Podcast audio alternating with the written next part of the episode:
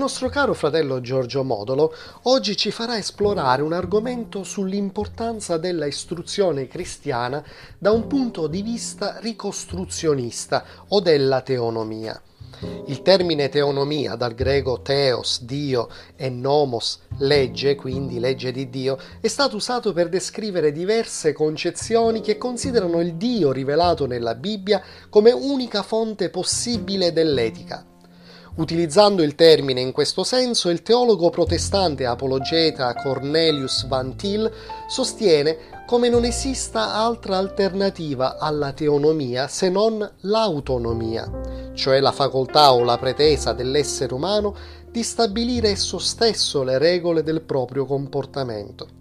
La teonomia presuppone che Dio abbia rivelato oggettivamente nelle sacre scritture le regole universali alle quali le creature umane devono conformarsi per vivere secondo giustizia e come tale è stata elaborata soprattutto nell'ambito della tradizione calvinista.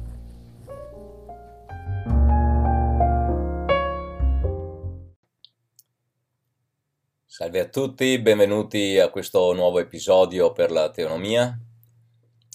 Per i prossimi 20 minuti parleremo di battesimo e cittadinanza. I teologi hanno discusso a lungo, dibattuto, analizzato il significato del battesimo nei termini della Chiesa. Hanno richiamato l'attenzione sul suo significato nei termini di rigenerazione, purificazione e così via. Tutte queste enfasi sono importanti e non è nostra intenzione metterle in discussione o sminuirle nel richiamare l'attenzione ad un altro significato di centrale importanza. Il battesimo è un atto di cittadinanza. Nella prima Chiesa era non solo un atto di cittadinanza nel regno di Cristo, ma implicava ciò che agli occhi dell'impero romano era un'affermazione sovversiva. Il Nuovo Testamento ci dice che il battesimo è nel nome del Signore Gesù. Atti 19:5, 1 Corinzi 6:11, Atti 8:16. Il nome rappresenta la persona, eh, l'autorità e la potenza talché il battesimo nel nome del Signore Gesù inserisce nella cittadinanza o appartenenza nella sua persona, autorità e potere. E pertanto i cristiani stanno di fronte al mondo come cittadini del regno di Dio e ambasciatori di quel regno. Nella prima chiesa i cristiani affrontarono il requisito di Roma che diventassero una religione autorizzata, con un certificato imperiale nel loro luogo di incontro. Ottenere quel certificato equivaleva ad un'affermazione di soggezione all'impero. La confessione richiesta era Cesare è il Signore. Quando a Policarpo fu prospettato il martirio per aver rifiutato di fare quella confessione, il magistrato imperiale, nel fare del suo meglio per persuadere l'anziano cristiano, gli chiese che male c'è nel dire Cesare è signore. Come ha commentato lo storico J. D. Kelly, sembrerebbe che l'acclamazione Curios Kaiser sia stata popolare nel culto civile dell'impero romano e i cristiani erano senza dubbio consapevoli della sua implicita negazione contenuta nel Curios Jesus. Infatti la confessione Gesù è Signore era la confessione battesimale della prima Chiesa. Atti 8, 36, 38, Filippesi 2 da 9 a 11. Roma si vantava d'essere la conquistatrice del mondo e i suoi imperatori erano dei. La prima Chiesa contrastava questa pretesa. Primo Giovanni 4,15 dichiara chi riconosce pubblicamente che Gesù è il figlio di Dio, Dio rimane in lui ed egli in Dio. A ciascun credente veniva assegnato un rango più alto di quello di Cesare contrapposto all'imperatore come conquistatore del mondo, Giovanni dichiarò chi è che vince il mondo se non colui che crede che Gesù è il figlio di Dio? 1 Giovanni 5:5. Poiché uno dei significati di Signore è Dio, le implicazioni della confessione battesimale sono ovvie. Ogni credente confessava una cittadinanza più grande e più alta in un regno che avrebbe conquistato e sopravvissuto tutti gli altri. Nei termini della propria fede, ogni cristiano sosteneva i regni del mondo sono divenuti il regno del Signor nostro e del suo Cristo, ed egli regnerà nei secoli dei secoli. Apocalisse 11:5. La gioia della Pentecoste è inseparabile da questa fede. Talmente intensa era questa fede nel Signore e la soggezione al grande re dei re che Ignazio scrisse in una lettera, la lettera ai Traiani, capitolo 9, sii sordo quando qualcuno ti parla indipendentemente da Gesù Cristo. L'orrore di Roma nell'affrontare questi cristiani si può vedere in parte nell'irritazione di molti, molti statalisti oggi quando affrontano dei cristiani americani, tedeschi o svedesi a processo perché rifiutano il controllo statale sui loro figli. Roma non riconosceva alcun potere, alcuna fedeltà al di sopra di se stessa. Perfino gli dei di Roma erano fatti dei mediante una risoluzione del Senato ed erano pertanto subordinati all'impero l'idea di una potenza più grande e al di sopra dell'impero romano era anatema.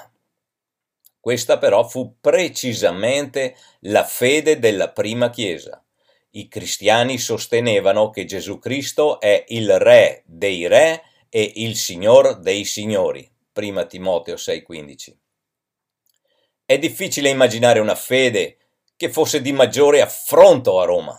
I cristiani dichiaravano a ciascuno e a tutti che Gesù Cristo è il Signore cosmico universale. Egli è Signore non solo sulla Chiesa, l'individuo e la famiglia, ma sullo Stato, le arti e le scienze, l'economia, l'educazione e su qualsiasi altra cosa. Tutte le cose devono o servire Cristo il Signore o essere da Lui giudicate. Tanto grande è la sua completa signoria che egli non solo giudicherà tutte le cose nel tempo come Signore e dominatore, ma alla fine, nella resurrezione generale dai morti, egli giudicherà il mondo. Atti 17:31. Quando Paolo parlò di questo agli ateniesi sull'aeropago, se ne andarono via. L'idea di un tale Signore era troppo per loro. Dovrebbe adesso essere evidente cosa il battesimo significasse per la prima Chiesa e per Roma. Era un atto di appartenenza, di cittadinanza nel Signore Gesù Cristo. Era la dichiarazione pubblica di una lealtà più alta e di una più alta obbedienza era battesimo dentro a Cristo e al suo regno, del quale la Chiesa locale era un visibile avamposto. E pertanto è pertanto un'enfasi seriamente fuori luogo parlare di essere battezzati dentro la Chiesa. Questo è l'aspetto secondario. Il battesimo è essenzialmente in Cristo e nel suo regno. Dopo il battesimo una persona era considerata essere in Cristo o nel Signore. La cittadinanza nell'impero romano, nell'epoca del Nuovo Testamento, era un privilegio altamente ambito. La maggior parte delle persone erano soggetti, non cittadini. Quando il tribuno a Gerusalemme venne a sapere che Paolo era cittadino romano, gli disse io ho acquistato questa cittadinanza con gran somma di denaro. Paolo disse, io invece l'ho di nascita. Atti 22 28. Mettere le mani su un cittadino romano poteva essere pericoloso. Costui era una persona privilegiata. Ma ora questi cristiani stavano reclamando una cittadinanza più alta e con maggiori poteri, e una che è disponibile ad ogni uomo. Paolo in Filippesi 3:20 dichiara la nostra cittadinanza infatti è nei cieli, da dove aspettiamo pure il Salvatore, il Signor Gesù Cristo. La King James traduce cittadinanza con conversation. Il greco politeuma, che significa cittadinanza o comunità. La parola conversazione, dal latino conversatio onis, trovarsi insieme, è un aspetto del suo significato. I membri di una famiglia hanno una vita in comune, conversazione, cittadinanza. Essere un cittadino del regno e del regno di Dio è avere conversazione col Signore e con gli altri membri in Lui. Essere membri di Lui e l'uno dell'altro ed essere insieme in una comunità e regno ed esserne cittadini. Di qui la chiamata al battesimo è una chiamata alla rigenerazione e alla cittadinanza in Cristo e nel suo regno. Pietro in Atti 2:38 dichiara pentitevi e ciascuno di voi sia battezzato nel nome di Gesù Cristo. Nome significava persona. Essere battezzato nel nome di Gesù Cristo significa essere battezzato nel suo corpo, nella sua vita, in cittadinanza e appartenenza al suo regno. Questo ci dice pure cosa, pure cosa significava confessare Cesare è Signore, Curios Kaiser. Significava confessare che Cesare è Dio e che la nostra fedeltà ultima è a Cesare. Questa è una confessione che stanno facendo alcuni pastori e alcune chiese. Nel farlo stanno implicitamente negando che Gesù Cristo sia il loro Signore. A quel tempo e fino a non molto tempo fa l'invocare un nome era invocare il proprio Signore. Ne abbiamo una reminiscenza nella vecchia espressione aprite nel nome della legge cioè nel nome del potere governativo. Invocare il nome era giurare fedeltà al proprio re e signore. Poteva essere pure un'invocazione d'aiuto e di protezione, e i servi del re potevano reclamare le immunità del re dichiarando di agire nel nome del re. Perciò i cristiani pregano nel nome di Gesù, il nome che ha potenza davanti al trono di Dio uno si dice cristiano e quindi reclama la protezione del nome e la cittadinanza nel regno del Signore. Dire veramente che Gesù Cristo è il Signore è rivelare la nostra fedeltà ed obbedienza a Lui. Significa che la nostra conversazione o cittadinanza è manifesta in tutto il nostro essere con parole, pensieri e azioni. Inoltre, come Paolo acclara, nessuno può dire Gesù è il Signore se non per lo Spirito Santo. 1 Corinzi 12, 3. È la rivelazione della potenza del regno in Lui e per mezzo di Lui. La vita di tutti tali cristiani è una manifestazione del Signore ed essi sono come uomini che hanno il nome di suo padre, suo dell'agnello, il nome di suo padre scritto sulle loro fronti. Apocalisse 14.1. I battezzati confessavano la loro cittadinanza nel nome, nel Signore e in tutto il loro essere. La cittadinanza richiede dedicazione, lealtà, fedeltà al Signore del reame, il quale a sua volta li confessa, conosce e protegge, Paolo perciò dice, tuttavia il saldo fondamento di Dio rimane fermo avendo questo sigillo. Il Signore conosce quelli che sono suoi. E si ritragga dall'iniquità chiunque nomina il nome di Cristo. 2 Timoteo 2,19. La Dida che, prima di dare le istruzioni riguardo al battesimo, parlava a lungo delle due vie.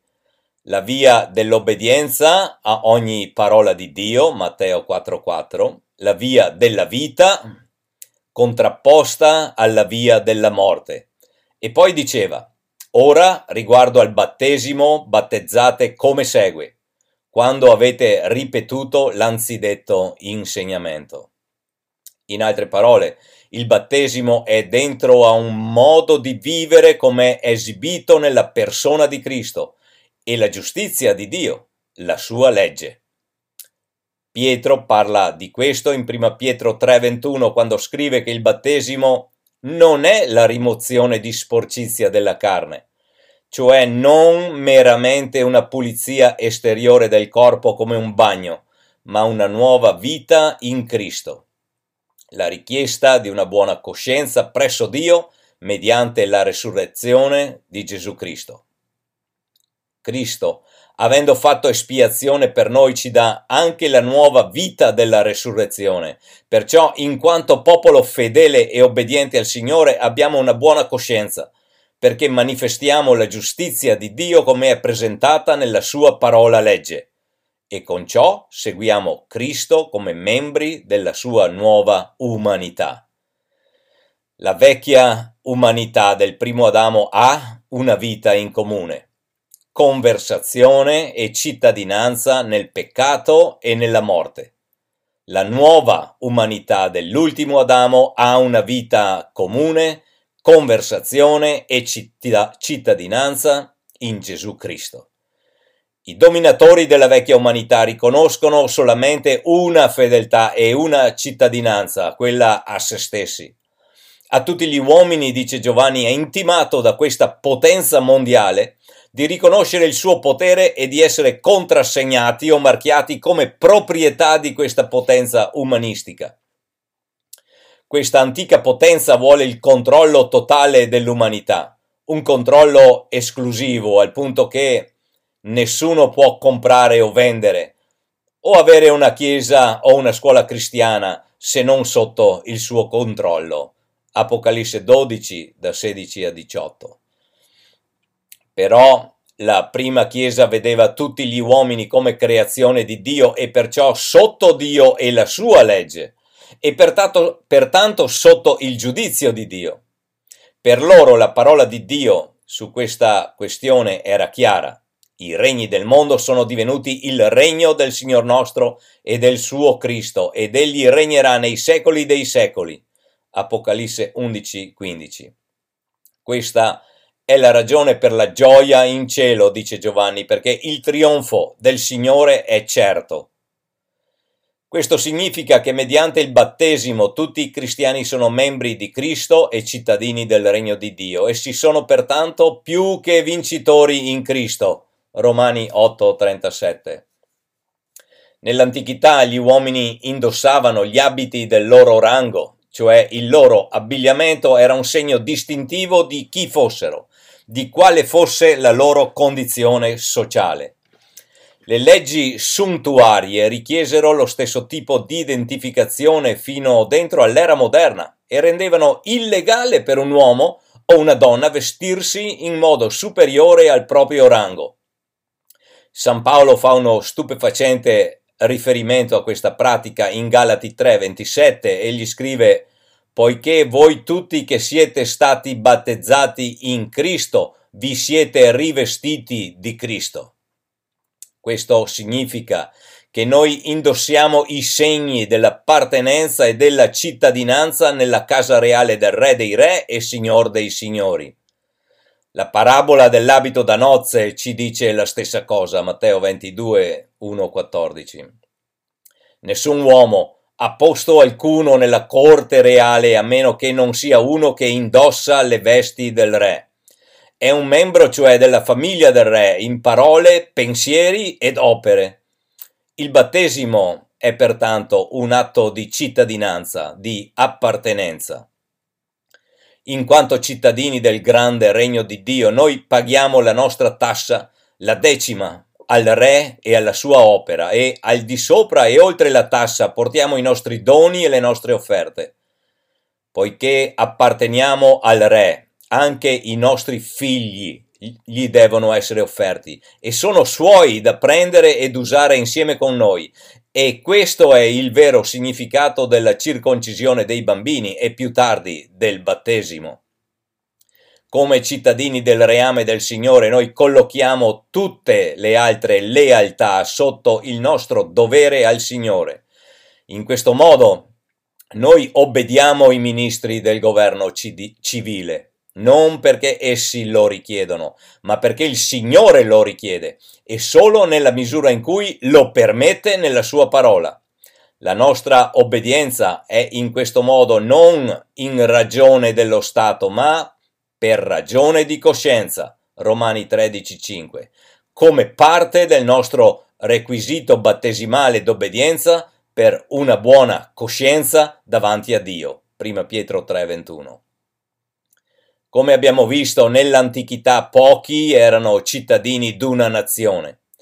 Solo pochi privilegiati avevano quello status e il potere e la ricchezza che marcava quella cittadinanza. Paolo ci dice che il marchio del battesimo è il dono dello Spirito e tutta la ricchezza e la potenza che il Re dà alla famiglia reale. Ora noi tutti siamo battezzati in uno spirito nel medesimo corpo, sia giudei che greci. 1 Corinzi 12, 13. Il senso dei primi cristiani della ricchezza, potenza, gioia nel loro Salvatore e Re era così grande che Paolo poté dire ad Agrippa volesse Dio che in poco o molto tempo non solo tu ma anche tutti quelli che oggi mi ascoltano diventaste tali, quali sono io, all'infuori di queste catene. Atti 26-29. Fu questo riconoscimento della potenza che fece diventare i primi cristiani più che vincitori. Solo la stessa fede e la stessa cittadinanza può trionfare oggi.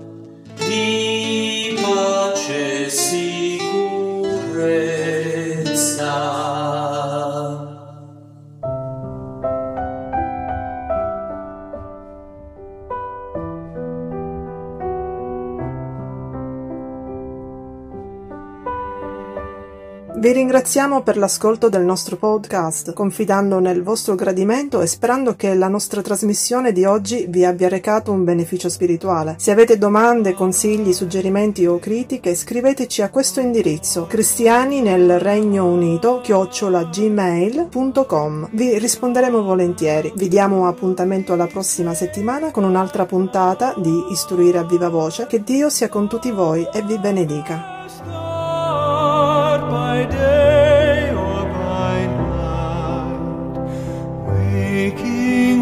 asleep.